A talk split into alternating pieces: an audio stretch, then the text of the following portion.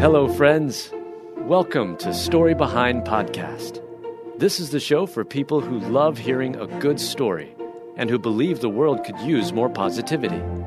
We're the team behind God Updates and God GodTube, and we hope these weekly short stories will brighten your day.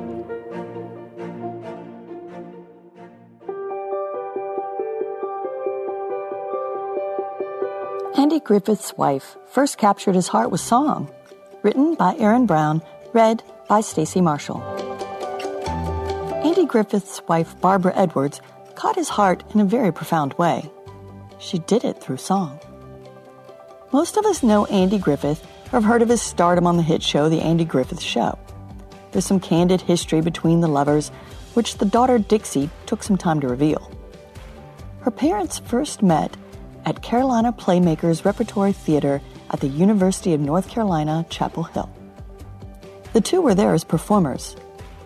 Andy heard her vocals and immediately took a fancy to the young lady. My dad was quite taken by mom's operatic soprano voice, her daughter shared. Andy ventured off to college to become a preacher, but had a change of heart and pursued music instead.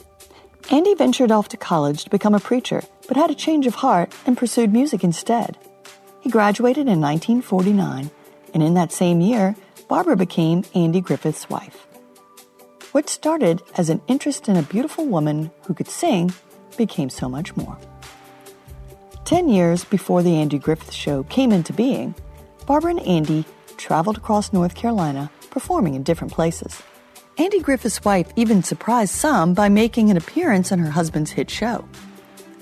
Her presence was nothing but a cameo, but she did appear as part of the Mayberry Choir for an episode in the fourth season. I'm sorry, Mr. Matthews, she said to the choir director. She also spent some time in the episode singing. The hit comedy series went on for eight seasons over the course of eight years. There were 249 episodes in total. Sadly, where love had once blossomed between the two, they would later find themselves separated and divorced. After 23 years of being married, they were suddenly apart in the year 1972.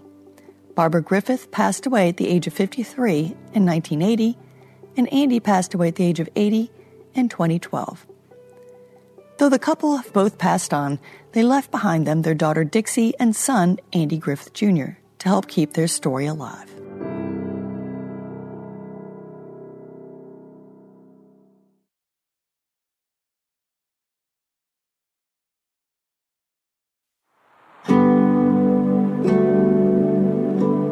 Mom cradles 18 year old son as he takes his last breath after he stepped in to protect family. Written by Mel Johnson, read by Stacy Marshall. A brave teen stepped in, protecting the family he loved so dearly, and sadly, it cost him his life. But his selfless sacrifice won't soon be forgotten. How far would you go when protecting the loved ones who make up your family? For 18 year old Hussein Chaudhry, he went so far as to give his life. A young man, described by neighbors as quiet and respectful, was attending university in London to study law. But in addition to his schoolwork, Hussein also helped his family with their home run business. The family sold designer jackets on the street outside their home in England, and on this tragic day, Hussein was manning the booth along with his mother and brother two people posing as customers showed up with the intention of robbing the family. They pulled out knives and attempted to steal several of the high dollar coats. They came to steal jackets, a witness explained. There were two of them. They were teenagers. The lad was trying to stop them from getting away. An attacker sliced both Hussein's mother and brother, but the brave 18 year old, protecting the family he loved, was the one to take the worst of the attack. The knife hit him in the neck, and as he lay bleeding in his mother's lap, his thoughts were only for his family. He said, Don't worry, Mom, just call an ambulance. And then he looked up to the heavens peacefully, reported a family friend. Tragically, 18 year old Hussein Chaudhry was gone before the ambulance arrived. He died protecting the family he loved. And though the teen's bravery is being commended throughout the community, the senseless nature of the act of violence is heart wrenching.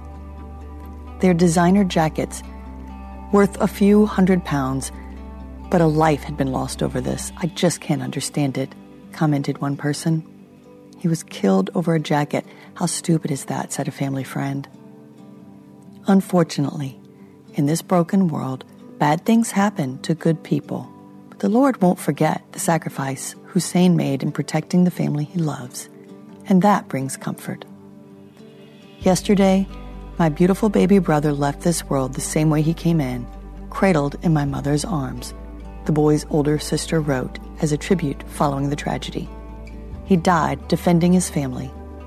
His eyes were bright, his face showed no pain, he was at peace. To God we belong, and to Him we return. You're home now, baby. I'll see you soon. So many prayers for the family this boy died protecting. May they find peace and comfort in the knowledge that their suffering is temporary. So you have sorrow now, but I will see you again, and your hearts will be glad, and no one will take away your joy. John 16, 22.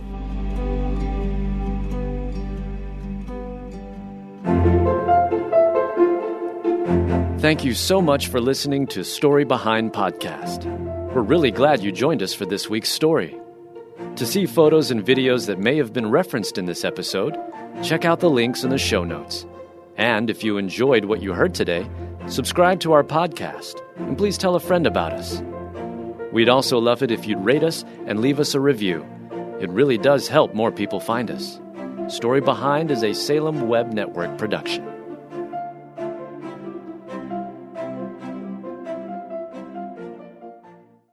In a world where relationships are easily broken and often discarded, the Rebuilding Us Marriage podcast is your lighthouse, guiding the way to hope, restoration, and transformation in Christ.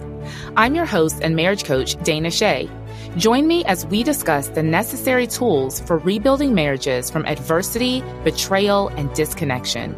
It's time to reignite love as we rebuild marriages from the ground up. Listen to the Rebuilding Us Marriage podcast on lifeaudio.com or wherever you get your podcasts.